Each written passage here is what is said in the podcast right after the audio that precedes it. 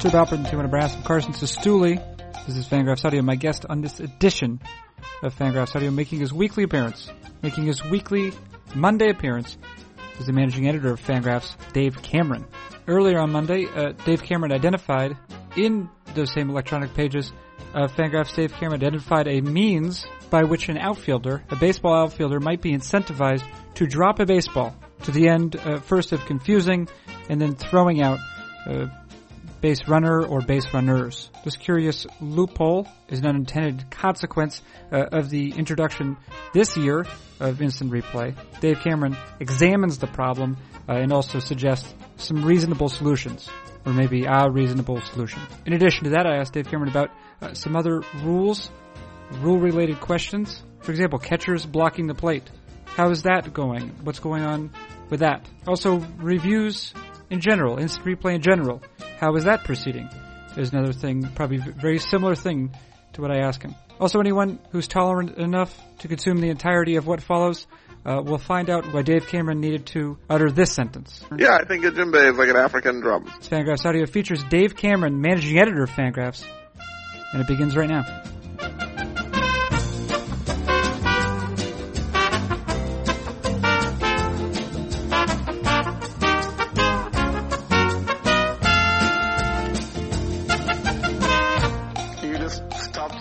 Yeah, no, yeah, that happens. It's still going to happen. Okay, you ready? Yeah. So here's the so there's the Honda Fit, maybe the twenty fifteen model, but also the ones before it are um, they have ver- their own virtues. The Kia Rio, the Kia yeah. Rio, which is basically the same thing as the Hyundai Accent, except um, uh, it's both cheaper and also slightly more attractive. Right. And then uh, the Toyota Prius, the Prius C. Okay. And then maybe a Ford Focus hatchback, although uh, I was looking, apparently the reliability ratings are quite poor. Yeah, I uh, Ford has had an up and down career in terms of reliability. Yeah. I always enjoyed when their uh, their commercial in the nineties were like, at Ford, quality is job one. I always wondered, like, what the hell is job two? Yeah. Well, well, yeah. I mean, making a car should be one of the jobs. Yeah, right. I mean, if you're gonna if you're going to make a poor car and say that you're pri- priority is making a high quality car, that does not speak well of your skills. Yeah. Yeah, priority, well, priority one should be making, make a car, make the cars, and then I guess make sure they're made well, right? Uh, I think maybe number one even, or number, what you said second should be number one. I don't know if there's a lot of point of making a poorly made car. No, yeah, make a, make a poor, make a nicely made car. My, uh, my wife, uh, who's just got back from the gym, she, Is it turns out is not as excited um, about the car buying process as I am. Or she's, not as, she's not as enthusiastic about um, research, the re, the research involved. Yeah, I think this is uh, to be expected. Yeah. Well, anyway, it's exciting. It's exciting for me for whatever reason. Listen, do you want to talk about baseball? Sure. All right. Let's talk about. Let's talk about how you can. Let's talk about. Oh, there we go. That's uh, yeah. Uh, let's talk about how you can, how now in baseball you can. Um, a new thing is, an unintended consequence of a new rule change, is an even sillier thing that can happen in baseball. Yes. So this has happened multiple times with in the outfield. So w- what was the new rule that M L B um, instituted this year? So it's not actually a new rule. It's kind of a Uh, interpretation of Rule two point oh, which is basically stated that uh, a catch has to include the transfer of the ball from the glove to the hand. So previously, uh, what we've seen is that the there were rulings on two separate actions. You caught the ball in your glove, and then you tried to take it out, and the transfer was considered part of the throw. What you did at the transfer and whether you held the ball uh, in your hand or not when you tried to throw to another base did not impact whether or not there was a catch. Now it does. Now a catch is defined as maintaining possession of the ball through the transfer from the glove to the hand. Uh, this was intentional. This was basically done for the play at second base uh, on double play opportunities where middle infielders were dropping the ball, trying to turn the double play, uh, and because that's such a small window of time, it was difficult for umpires to determine whether the the fielder had control of the ball at all, Uh, and he could argue, well, I was just dropping him on transfer because the transfer happened so quickly. Unfortunately, they've spread that to the outfield, which has turned into chaos. Right. Well, I didn't, I mean, as a, as a viewer, I didn't really mind the rule the way it was. I thought, generally speaking, it, it, the, the umpires got it right, or at least it seemed within a reasonable sort of window of belief. Yeah, so the problem this year is with instant replay. If you have a kind of nebulous fifty-fifty judgment call, uh, almost every play at second base was going to be reviewed. So if you said, we're going to leave it up to the umpire to decide whether the ball was caught and then dropped on transfer, uh, or, um, you know, whether it was all one play, essentially what you'd have happen is every time there was a bat play at second base where the second baseman or shortstop was trying to turn a double play, he dropped the ball coming out of his glove, either there would be a umpire review from the booth or a manager challenge, and nearly every play at second base where where the drop happened would be challenged because it's a judgment call. It's very tough to see in real time. And with instant replay this year, I don't think they wanted every play, and rightfully so. They didn't want every dropped play at second base where the double play wasn't turned to then be reviewed. So they tried to make the rule a little more simple and say, hey, look, if the ball ends up on the ground, guy's safe. We don't need to review that. Ball's on the ground. Everyone can see it. Uh, I, I think there's some logic to defining the play much easier to avoid replays when you're concerned about how long replay is going to take in baseball.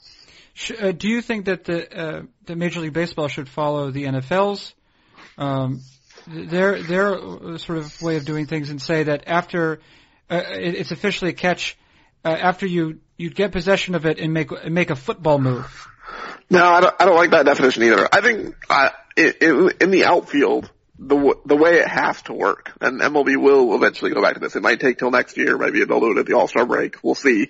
Is it's a catch as soon as it's controlled in your glove, because that's when the runner has to make the decision. That's the key point in, in why this matters so much for outfielders, is the base runner has to make their decision based on uh the outfielder ha- catching the ball. If they wait until the player makes a baseball move or until he transfers the ball to his hand, they're screwed. They're out.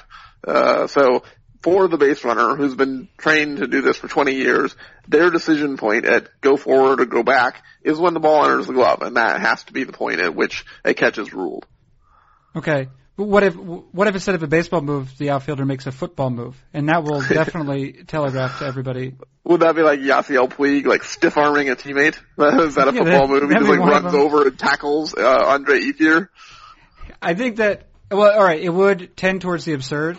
I acknowledge it, but I think that it would be, there would be serious entertainment value involved uh, in it. I mean, what how, what kind of football move can you make on your own? The Heisman pose, like everyone does the Desmond Howard? Yeah, everyone will do that.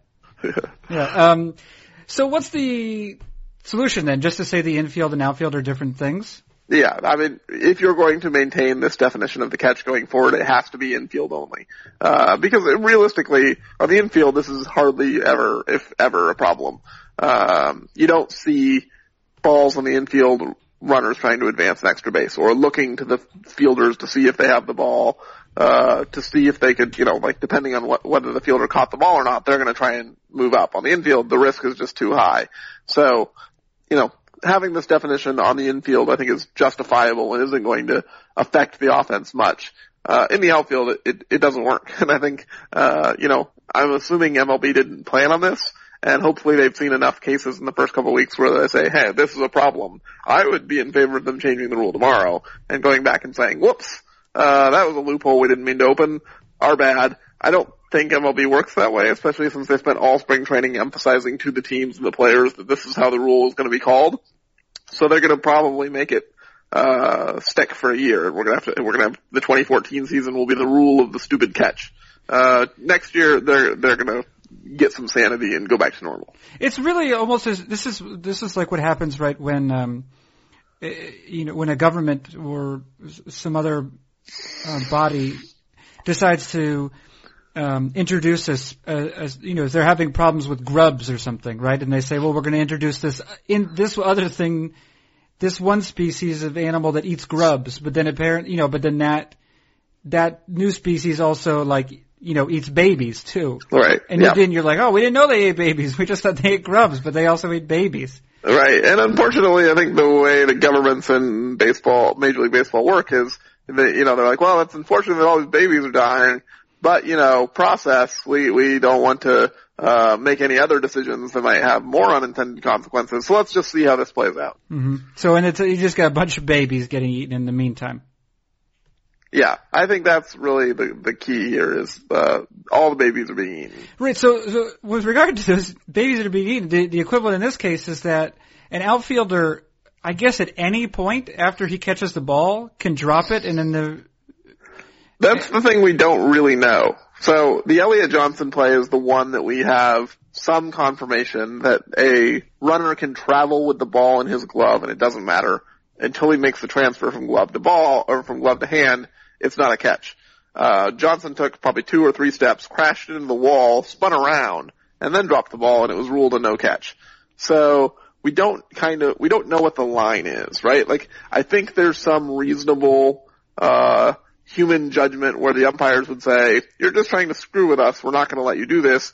If, uh, a left fielder and a center fielder or whatever did what I proposed, caught a ball, you know, maybe a, a shallow fly ball to left field, caught it on the run, was already running in towards the bag, just left it in his glove, didn't touch it with his hand, jogged back into the infield, and then intentionally dropped the ball on the transfer, I think the umpires would be like, screw you, we're yeah. not going to let you do this. Yeah. Uh, we are not giving you the out. Yeah. We ruled this one out. But I think according to the Elliott Johnson play and the way the rule is being enforced, the manager would have a pretty good case to be like, well, this is the rule.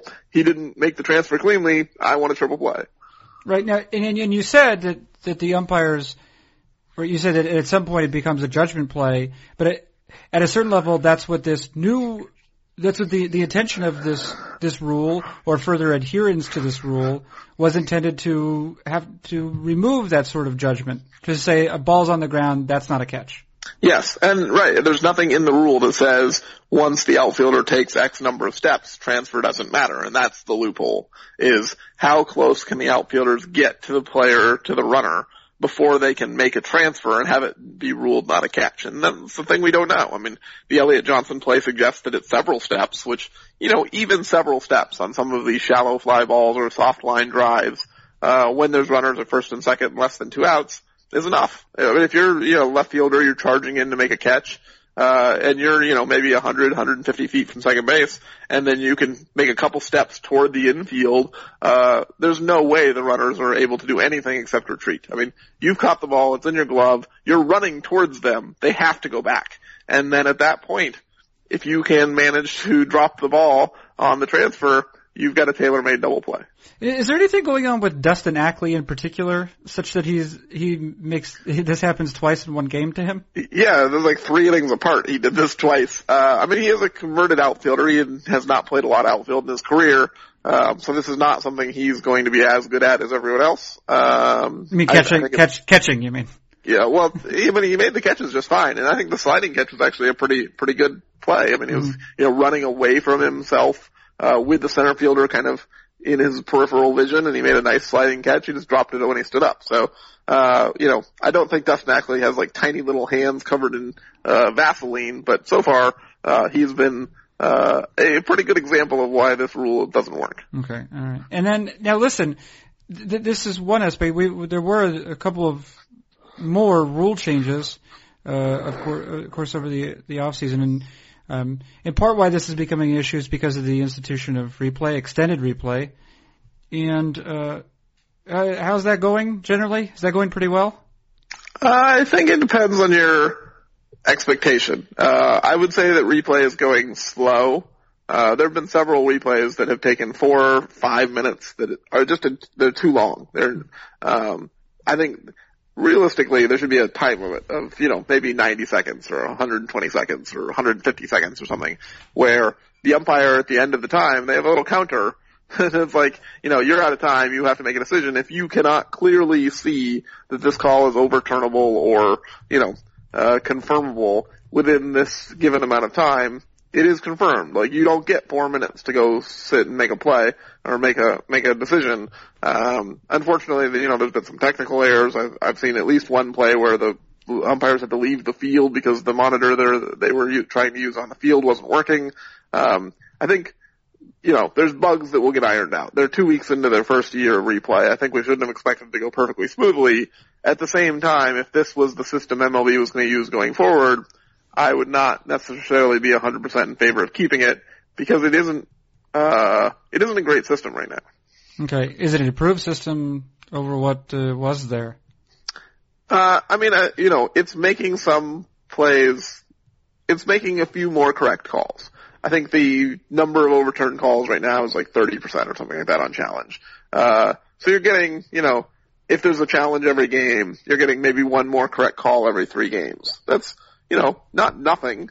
Uh, but I think the cost to the game in the learning stage is pretty high. I mean, I think we're seeing, uh, uh, you know, umpires, uh, conferring with each other before and after challenges. We're seeing managers argue before and after challenges, even though they're not supposed to. We're seeing, um, you know, managers walk out to the field to have a slow argument before the challenge because they want to determine whether or not to challenge, and so they're stalling.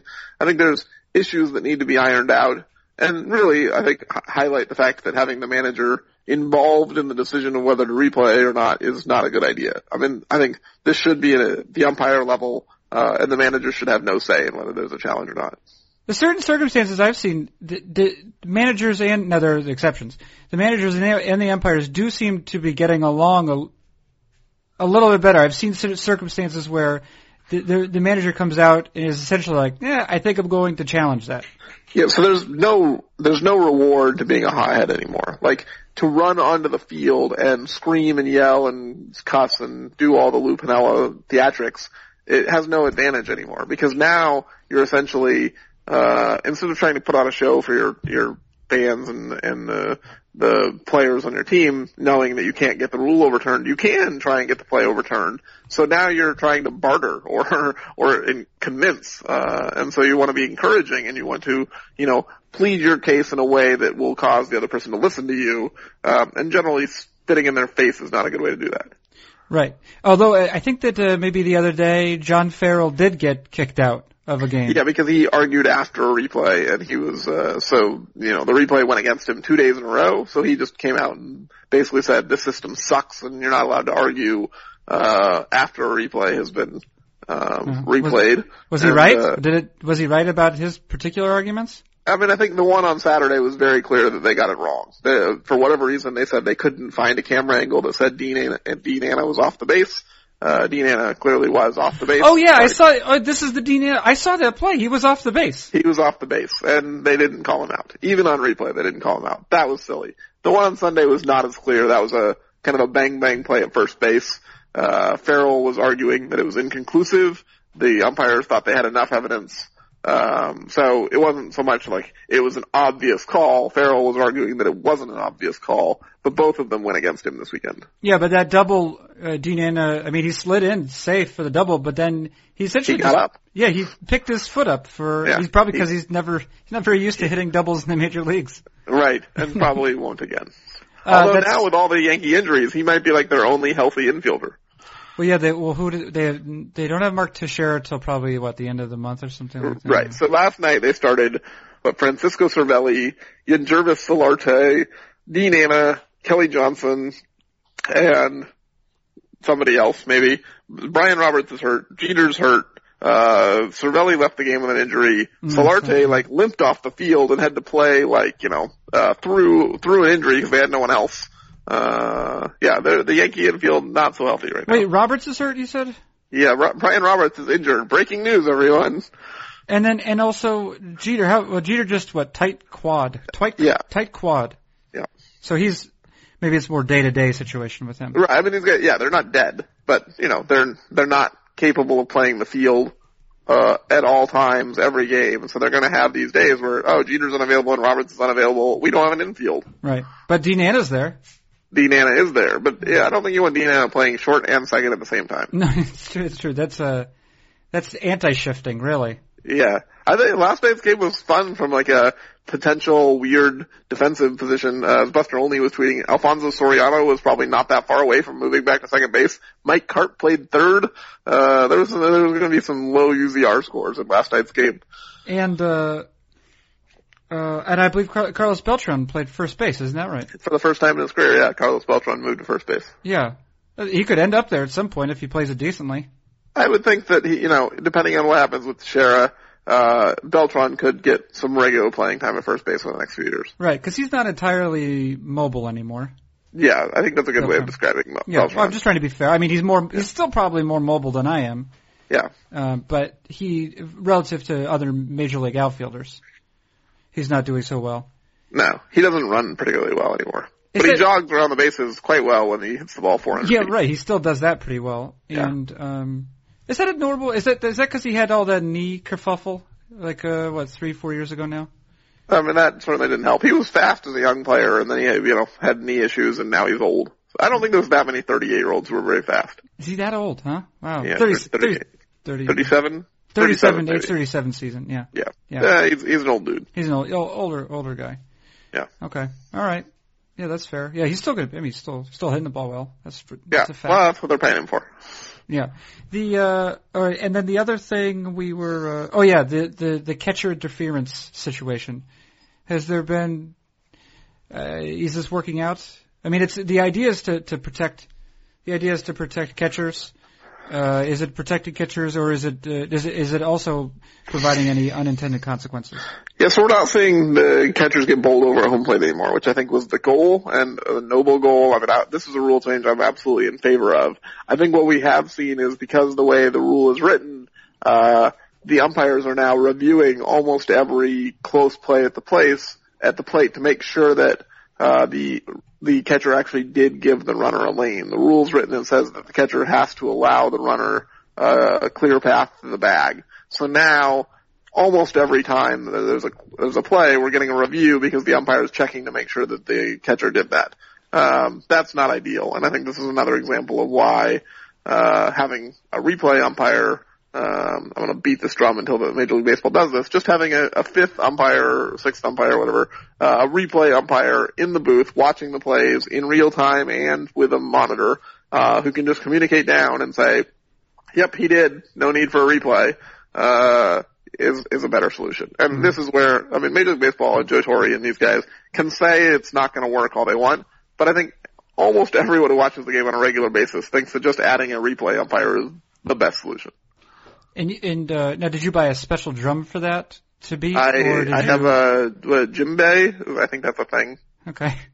But that, uh, we'll have drum experts weigh in. But I, mean, I think a djembe is a special drum. I'm beating my djembe. Okay. All right. Now, is that like a is it some sort of tri- tribal tribal drum? Or? Yeah, I think a djembe is like an African drum. Okay. All right. Yeah. So you, I, you, I could you, be wrong. Now, you had but... one, or you purchased it specifically for this?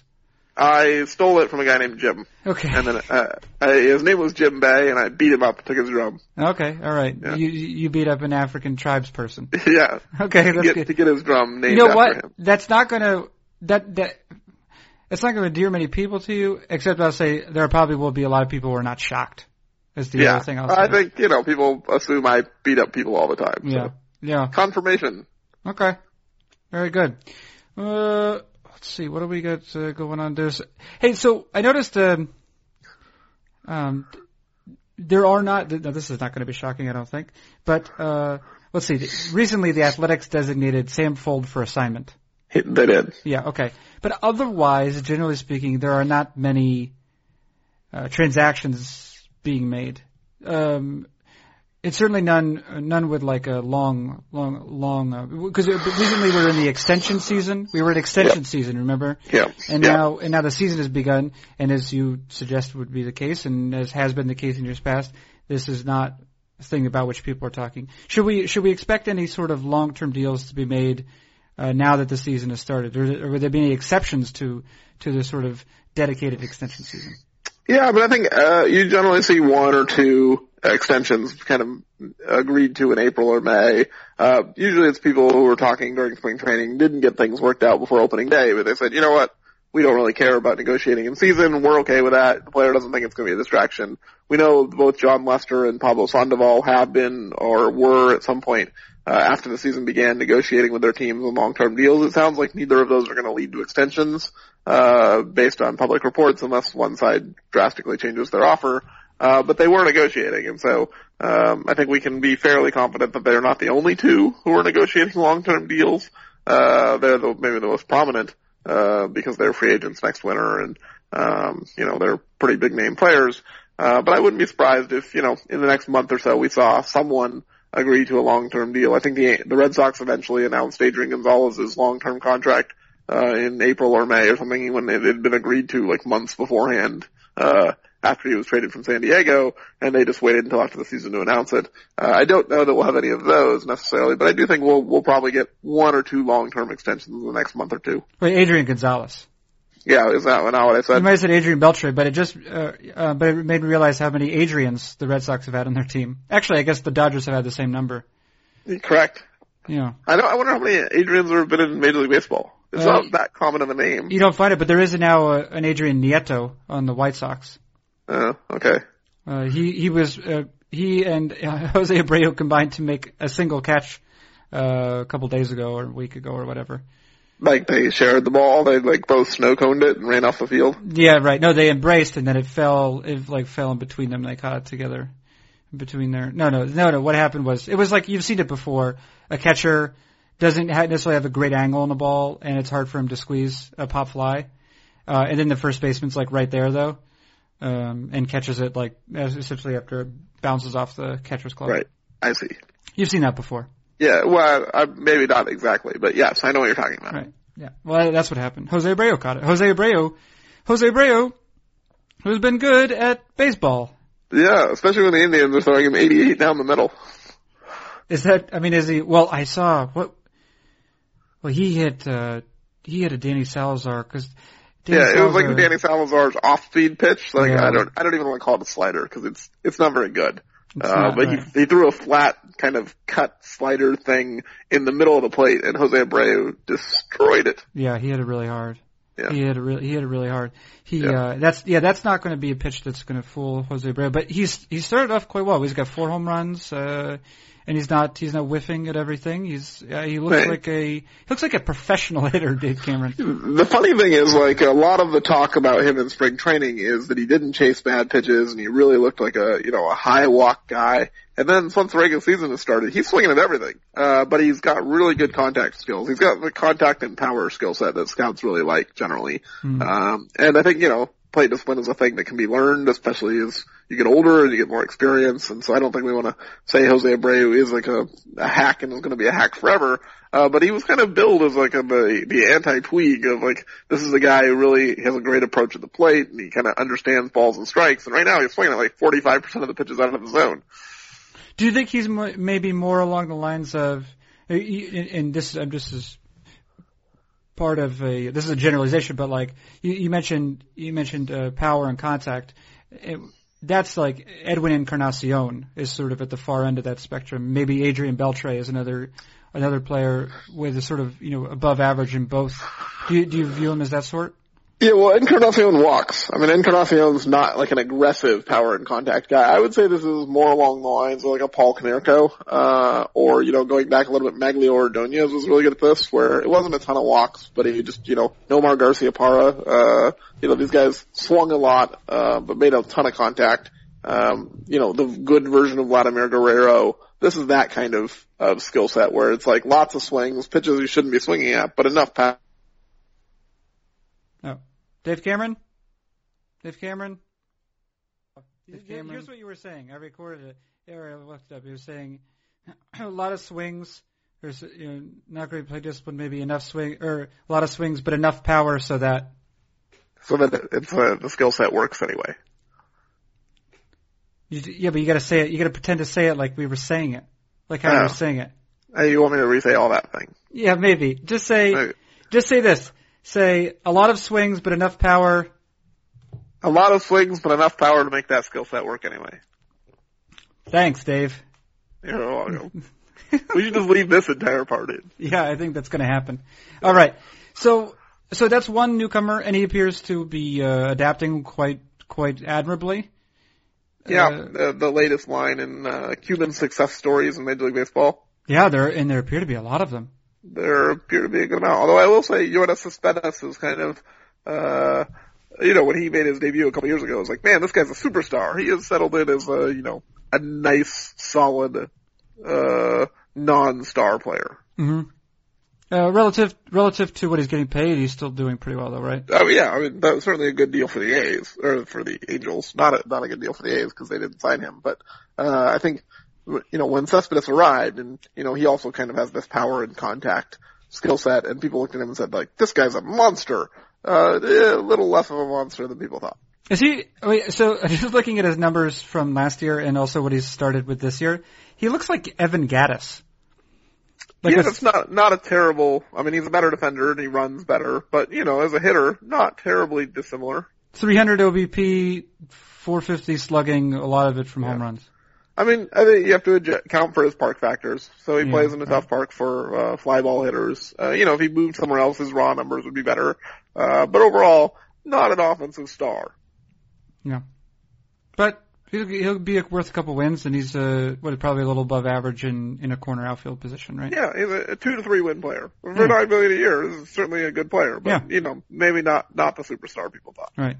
Uh, it also turns out that um, another newcomer to Major League Baseball, Masahiro Tanaka, is pretty good as well. Tanaka's not so bad, yeah. eighteen strikeouts and one walk is a pretty good way to start your career. Right. And, uh, of course, we, had to, we talked about this last week. We discussed this last week. His uh, initial start uh, was rough early on. His second start was – well, he also allowed three runs during that, but he was he, his peripheral numbers were even better during that one. Yeah, I mean, both both starts he's allowed home runs. Uh, that's been his thing. Is, is giving up the long ball. Uh, but besides those mistake pitches that get pounded four hundred feet, he's been excellent. Mm. Yeah. Yeah, and he's going to keep being that way, one assumes. Yeah, I think it'll be interesting to see, uh, how similar he is to Hisashi Iwakuma. Because I think, uh, so far, I mean, you know, Tanaka certainly played up as a guy with better stuff. I mean, Iwakuma came over throwing, you know, high eighties, uh, it was sitting in the mid eighties last year in Japan, which is why the Mariners were able to sign him so cheaply.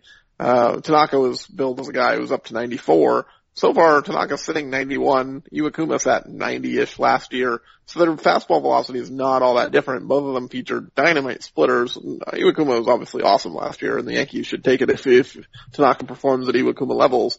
But I do wonder if, if Tanaka's going to be more of the Iwakuma-style pitcher than the Darvish-style pitcher, because he's not really a flamethrower. Right. Whereas, whereas Darvish can, what is, what does Darvish touch if he needs to? He can get in the mid to high nineties, ninety-six, ninety-seven regularly as kind of his top end. Uh, mm-hmm. And everything he throws is hard. I mean, Tanaka throws the hard splitter, but you know, besides that, he's not really a power pitcher. Uh, well, it should be noted there's one pitch that, that Darvish throws that isn't hard. Right, that giant slow curveball. Yeah, right. Which, which when, Which is, I, I mean, it seems to be generally the two uh, outcomes from that are a home run, or a called strike, yeah. or yeah, called strike, or yeah, right, or or or there's enough time for it to almost to have been a called strike, but then the batter swings and also makes a fool of himself, or hits a home run. So there's so three outcomes. Three then. outcomes. It's a, it's a three true outcome pitch. Yeah, I think uh, I most enjoy it when you see the batter, like, moving in the batter's box in anticipation of taking a softball swing. Mm-hmm. They're like, oh, I can hit this. That's always a lot of fun. Yeah. Uh, Mike, Tr- uh, perhaps not surprisingly, Mike Trout is uh, uh, sitting near the top of the, the WAR leaderboard. Yeah, just behind Alexi Ramirez, like we all thought. Right. Uh, well, they're close. Actually, no, no, I believe uh, Trout has overcome him with the most recent uh Uh, with, oh, we must have actually added fielding data then. We did add fielding data. Oh, yeah. Look at that. First fielding update of the year. Yeah. As of last night, we didn't have fielding data. Right, right. So. Well, so today we do. So that puts uh, Utley. Utley is the top of the list, then Justin Upton, who was hitting the ball well. Then Mike Trout, whose uh, BABIP is about one hundred points lower than anyone around him on the leaderboard. And then uh, coming in at fourth, striking out only four and four point five percent of his plate appearances. So center fielder. Sometimes center fielder for the Colorado Rockies. Look at that, Charlie Blackmon. Hmm. Charlie Blackmon, your guy. Yeah, well, one of my guys. But what, one, of your, one of your old guys. Yeah, yeah. Part of the stable. It, not bad, not bad. No, I think uh, I pulled up a heat map on... Sorry about that. Yeah. You can edit out my sneeze. Uh, I pulled up a heat map on Baseball Savant and their really cool pitch effects uh, search tool last week, and noticed that uh, pitchers are throwing Charlie Blackmon a lot of pitches down the middle, which maybe they should stop doing. Yeah, right. Well, he's hitting it as the point. I guess you do that until until a, a player proves that he can hit it. Um, I don't know that you ever want to just go middle, middle uh, to a major league hitter. Uh, you know, Charlie Blackmon, not a great hitter, but he had a three fifty wOBA last year. Yeah. This is probably not a guy you want to just, like, throw it down the middle and see what happens. Well, they'll probably stop it. They'll probably stop soon. You would think that eventually they're going to maybe try a different location. Yeah. Yeah. Uh, Dee Gordon, as everyone anticipated, uh, has started off the season well. You know, I think, uh, who didn't see this coming, right? Right. That, is that, is that likely to continue? He's always, he's always struck out thirteen percent of his plate appearances, which I think is probably lower than, uh, than the numbers he's posted in the past. Yeah, I mean, I think Gordon has a chance to be a high contact, uh, low on base, high stolen base guy, kind of like, you know, um, shortstops of days gone by. We were used to seeing a lot of these, like, two seventy, two eighty on base guys who steal fifty bases. We haven't had too many of those lately. Uh, but I think Gordon could be kind of a, a version of that. Maybe he gets his on-base percentage three hundred if he bunts a lot or something. But he's not going to be a, a good offensive player, but he'll, you know, be fast enough to stay in the lineup. Well, one point that uh, Jeff Sullivan made with regard to Billy Hamilton, and it's something that might, uh, it's a point that might carry over to Dee Gordon as well, as uh, instead of th- you know thinking beyond on-base percentage, is thinking uh, essentially to uh, a percentage of t- uh, or the, the rate at which a player scores once he's reached base. Yeah, I might actually have a piece on this about Billy Hamilton coming this week. Okay, yeah, uh, and uh, I mean, what are we? I feel like a league average was maybe it's been like twenty-five percent or something along those lines. Yeah, so, somewhere in there. Yeah. Okay, right. But Billy Hamilton scored what forty percent, closer to forty. No, well, actually, so Billy Hamilton's numbers are, like, for his career, if you look at the base running page on Baseball Reference, he scored on seventy percent of the times he's been on base. Uh, the problem Sorry. is... Oh, yeah, okay. No, that's fine. No, seventy percent, that's a, that's a high, that's a higher number. It, it's, like, the highest. Yeah. Uh, yeah, of guys, I mean, there are guys who have, like, one hundred percent because they were on base once and they scored once. But of guys who've been on base multiple times, it's like Hamilton and then everybody else. The problem is that the way that number is calculated on Baseball Reference, uh, it's basically just a, like... runs minus home runs divided by, like, plate appearances minus home runs. Uh, it's, you know, slightly more complicated, but it doesn't include the fact that Billy Hamilton has frequently been a pinch runner, uh, which, you know, allows you the chance to, um, score a run without hitting. So, uh, when looking at that calculation, you have to adjust for all these guys who are getting on base as pinch runners. Uh, Rajay Davis is another guy who gets a really high Uh, percentage of scoring because he pinch runs a lot, or has in the past anyway. Um, so I'm coming up with a new way of doing this that will show that Hamilton's actual number is a little lower. Right, but still, uh, still, still very good. Obviously. Still rather high. Yeah, yeah, yeah, yeah, yeah. And is there? You know what I would like to see when you're writing that piece is a is an equivalency, some sort of equivalency to. If you say, like, uh, if a guy has a three hundred O B P, but he scores... This is, this is, this is what the piece is about. You're basically giving away my article. Well, I'm not... But it should be noted that this is the first time we've talked about it. Yeah, correct. You you have no knowledge of the fact that you're spoiling... We need a spoiler alert. No, but th- it's not spoiler alert because you don't, because you don't have the actual data. Well, I do have the data. I just haven't written in a post yet. Yeah, right. But the, I'm saying the actual data is... Unless I was sharing the actual data, that would be... Right. No, it's right. a great... I think it's a great uh, methodology. Yeah, so basically what I'm going to try and do, hopefully it, it works, is say Billy Hamilton's rate of scoring is equal to X on-base percentage. Oh, yeah. So you, you're essentially producing like an O B P equivalency that takes into account a, a, a runner's ability to uh, advance uh, by by his own accord. Yes, but the problem is, and this is going to be one of the caveats in the post, is on-base percentage is not just about scoring yourself, but about scoring the guys on base in front of you. And so... Uh, Getting on base less often, but scoring more often when you get on base is not as valuable as just getting on base more often, because getting on base more often will drive in other runners and advancing yourself will not. Yeah. Yeah. Very good point. Okay. Uh, hey, are you shocked to hear that your Seattle Mariners, uh, have uh, probably one of the, I would say, I would say one of the worst, uh, screen or one of the worst center field cameras in, in baseball. No, it's it's atrocious, and it's been atrocious for a while. It's kind of a bummer. Uh, here's why it's a bummer, is because um, I bet it's really fun to watch Felix Hernandez on a great camera. It, it is a lot of fun to watch Felix Hernandez yeah. on a great camera, yeah. But the, uh, here's the problem, though, is that not only is uh, Seattle's uh, camera among the worst f- five, probably, uh, but so is Oakland's. Yeah, the A O F has bad cameras. It does. Yeah, because yeah. of what, what else? Texas, Houston's also Houston's also not great either. Yeah, yeah. yeah so that's yeah. uh, and in Los Angeles, the Los Angeles Angels are not fantastic. So, yeah. so you what? It's like if you want to watch Felix Hernandez, you need to, you need to wait for him to play an A L East team. Uh, yeah, which he does occasionally. Yeah, right. Well, they have better. I mean, the Red Sox are quite good. I will uh, say, uh, Wednesday night, regardless of camera angles, Felix Hernandez versus Yu Darvish. That's worth watching, even if it's on a bad camera. There's going to be a lot of movement on pitches. I think there's going to be a lot of strikeouts. I'm um, going out on a limb. You know, I noticed Felix Hernandez, that, that changeup kind of pitch he throws, it's frequently yeah, it, classified as a changeup. It, well, it's frequently classified as a fastball, but it is a changeup. It is a changeup, but it's like it it's like two or th- it's like two it's, miles it's, per hour. It's ninety to ninety-one miles an hour. His, yeah. It, his four seam or his two seam fastball is like ninety-two, and his changeup's like ninety. Right, and it's actually he's been throwing it at like ninety-one a bunch. I mean, it's a, I think yeah. he's throwing it. He's started off the season throwing it harder than even than he has in the past. Yeah, his his changeup is basically a split finger. And it's just it's just what it's just it just has tons of movement on it. Yeah, it just dives out of the zone. And I think this is kind of the same thing with Tanaka and Koji Iwahara and some of these other guys who've been very successful, is we're kind of seeing the, uh, one of the best ways you can succeed as a major league pitcher is throw a pitch that looks exactly like your fastball that dives. Mm-hmm. Because hitters think it's a fastball and then they swing and it's not there anymore. And if you can do that, it doesn't really matter what else you throw. The fact that Felix also has a good curveball and slider and changeup helps. But, you know, if you have this one pitch that looks like your fastball and dives in the dirt, you're good. Do you remember this that sort of mythic pitch that Daniel Bard threw, like... I do, yes. Four or five... Yeah. Yeah, right. Well, that was like the first time I became aware of how awesome uh, gift gift pitches could be. That one was pretty great. And and um, that was that pitch was thrown very hard.